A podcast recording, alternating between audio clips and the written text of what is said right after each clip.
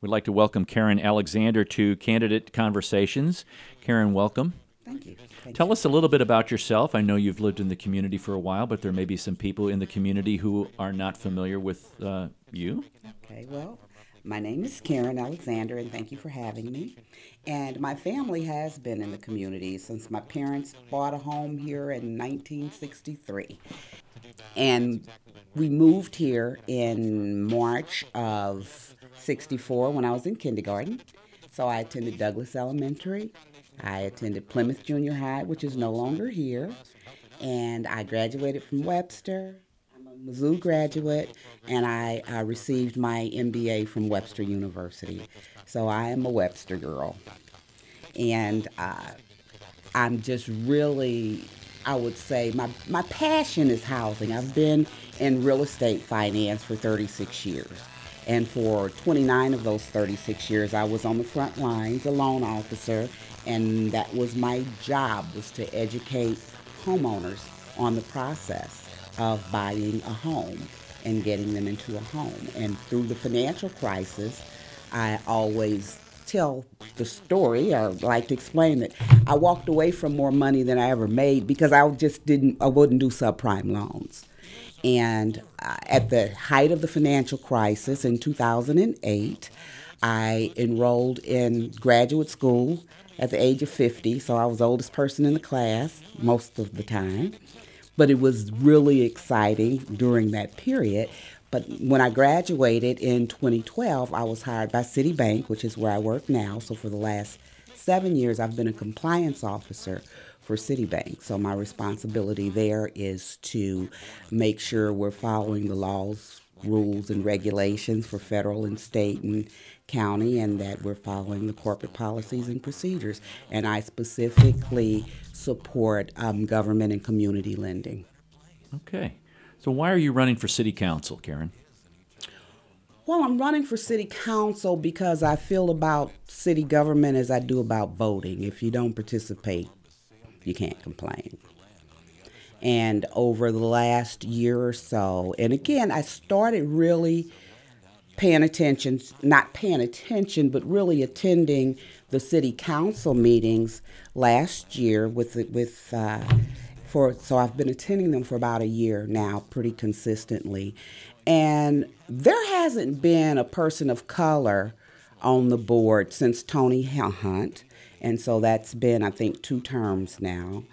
And I found myself saying to too many people, and I heard myself saying too many times, "You need to get on city council. We need a person of color on the council." And then I finally said, "Well, why don't you do it?"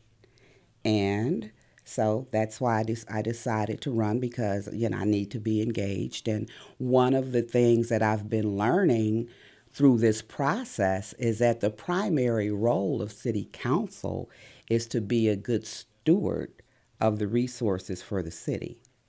And so I've been really looking and learning a lot about what that looks like, what it pertains, what, what you have to do and what's involved, as well as I'm really passionate about housing affordability because I'm concerned that it's becoming increasingly difficult for people to be able to afford to live here. And I make a distinction between affordable housing and housing affordability. Affordable housing primarily address low income housing, which there is a need for, and there are a lot of programs for that. But I'm talking about housing affordability. And for me, housing affordability address individuals that exist in what I call the gap. And that's the gap between low income and the wealthy. That's blue collar, that's white collar, those are teachers, those are uh, public employees, those are our first responders. And we have great teachers, we have great first responders, firemen, and a lot of them, of them cannot afford to live in Webster. And so I would really like to work with city council, with the with uh, the mayor, with the city manager, and with fellow council members to look at the different things that we can do to address housing affordability. Okay, what are the pressing issues? Obviously, you've talked about housing, mm-hmm. but what are the pressing issues currently facing the city? Immediate problems. I would say immediate problems. Housing would be one of them. And I think it's the balance between what, what type of balance can we strike between our revenue, whether revenue is coming from retail or whether revenue is coming from housing, real estate taxes.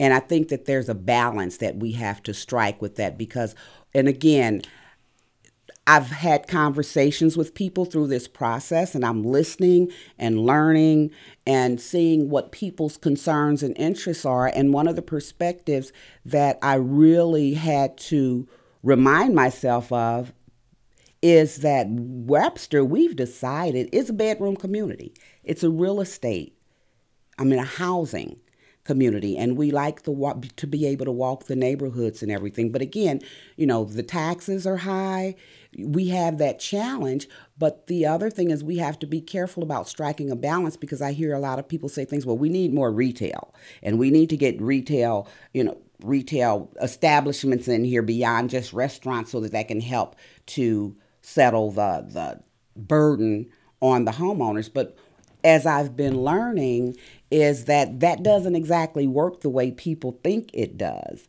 So when you look at revenue from sales taxes, we don't get to keep all of that.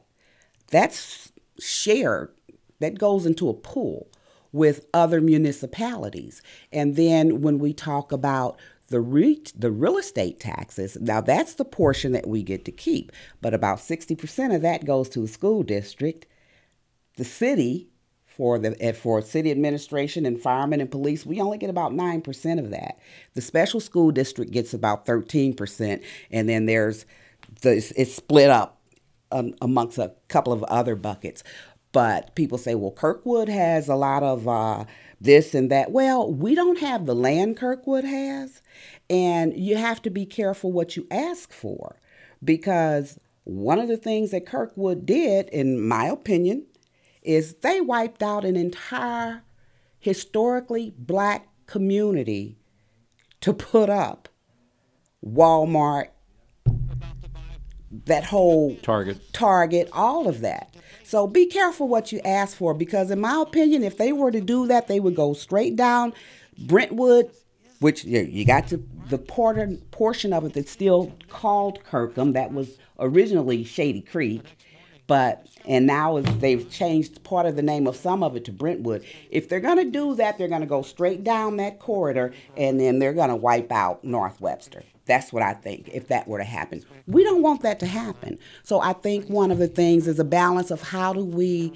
um, expand the housing that we need and keep the bedroom community that we like and stimulate our resources, our income, but you know balance that with our retail. How, how do we do that? I think that's a challenge. Yeah, so that that solution of, of balancing, you know, what is what does that look like? You know, because mm-hmm. I think that's a that's a very good point about how do you balance the retail and the residential.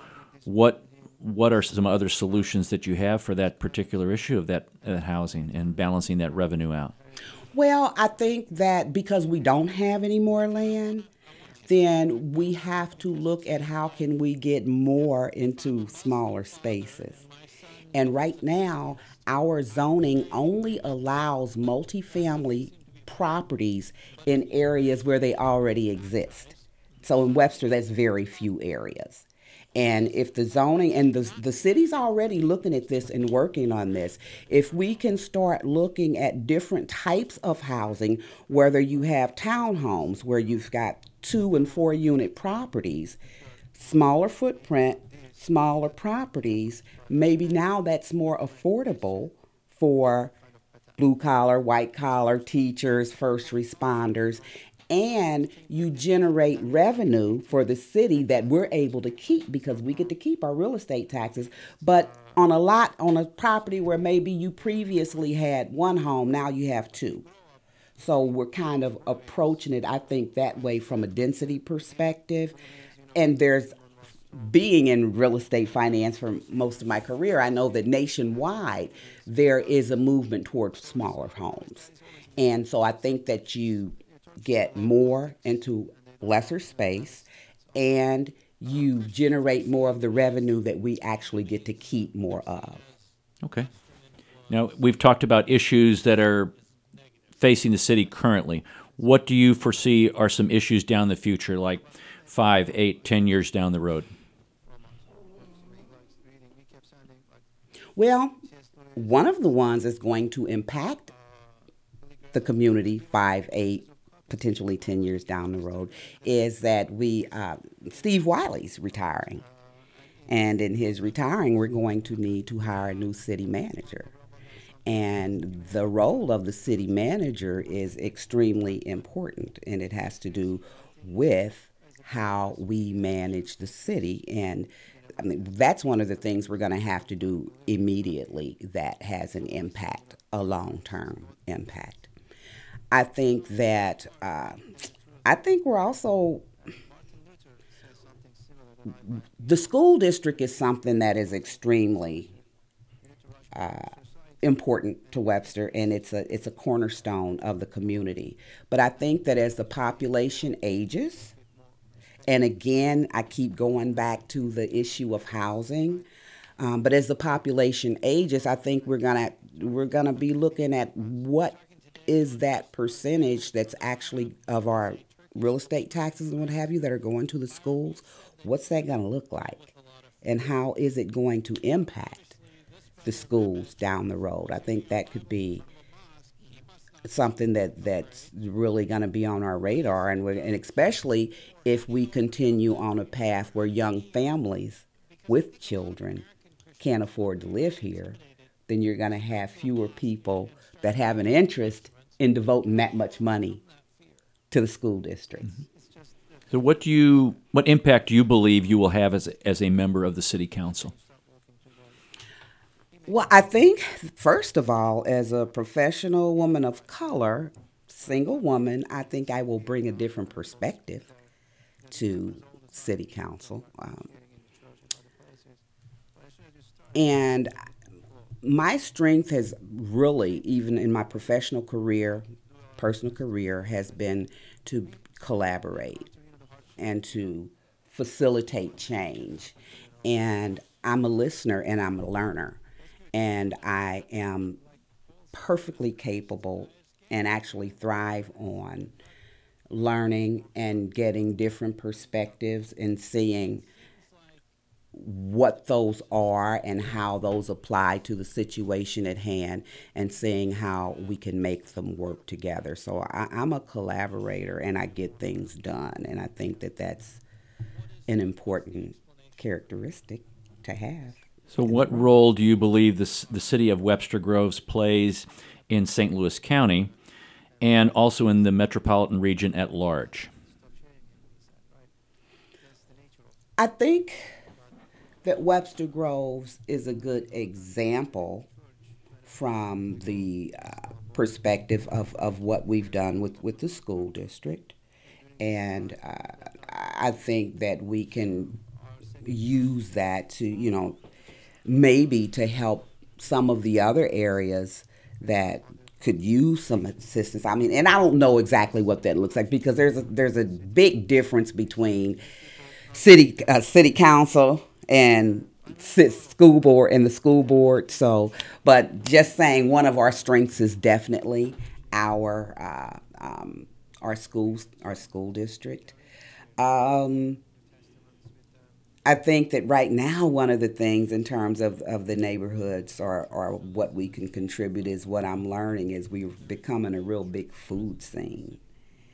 And I think that that's going, that's playing a bigger role in bringing people to the area. And, and I think too, just sharing with the area what Webster has to offer. And I, and we see that between Shrewsbury, Rock Hill and Webster with the Chamber of Commerce and the things that are done through the Chamber of Commerce where those cities collaborate. And I think the things that are being done through the Chamber of Commerce with those communities can even be broadened. And I think in that you see businesses supporting each other. Mm-hmm. And I think that Webster's can pay it, continue to play a considerable role with that. You mentioned collaboration a lot and you know, bringing a different perspective. What else can people expect from you on the city council? I think that first of all, they can expect me to listen and learn and really try to hone in on what is possible and and what people want.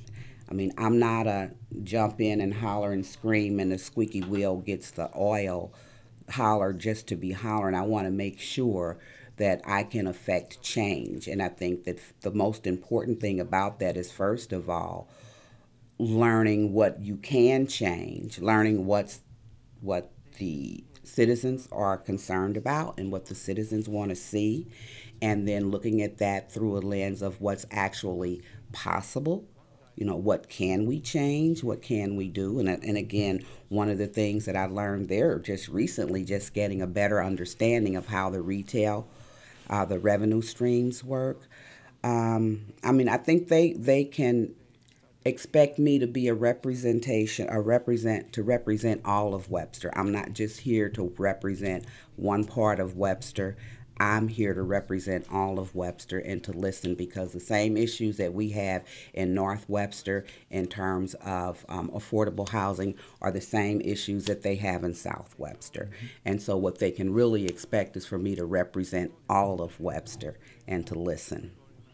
So, do you have anything else that you would like the listeners to know about your candidacy for City Council?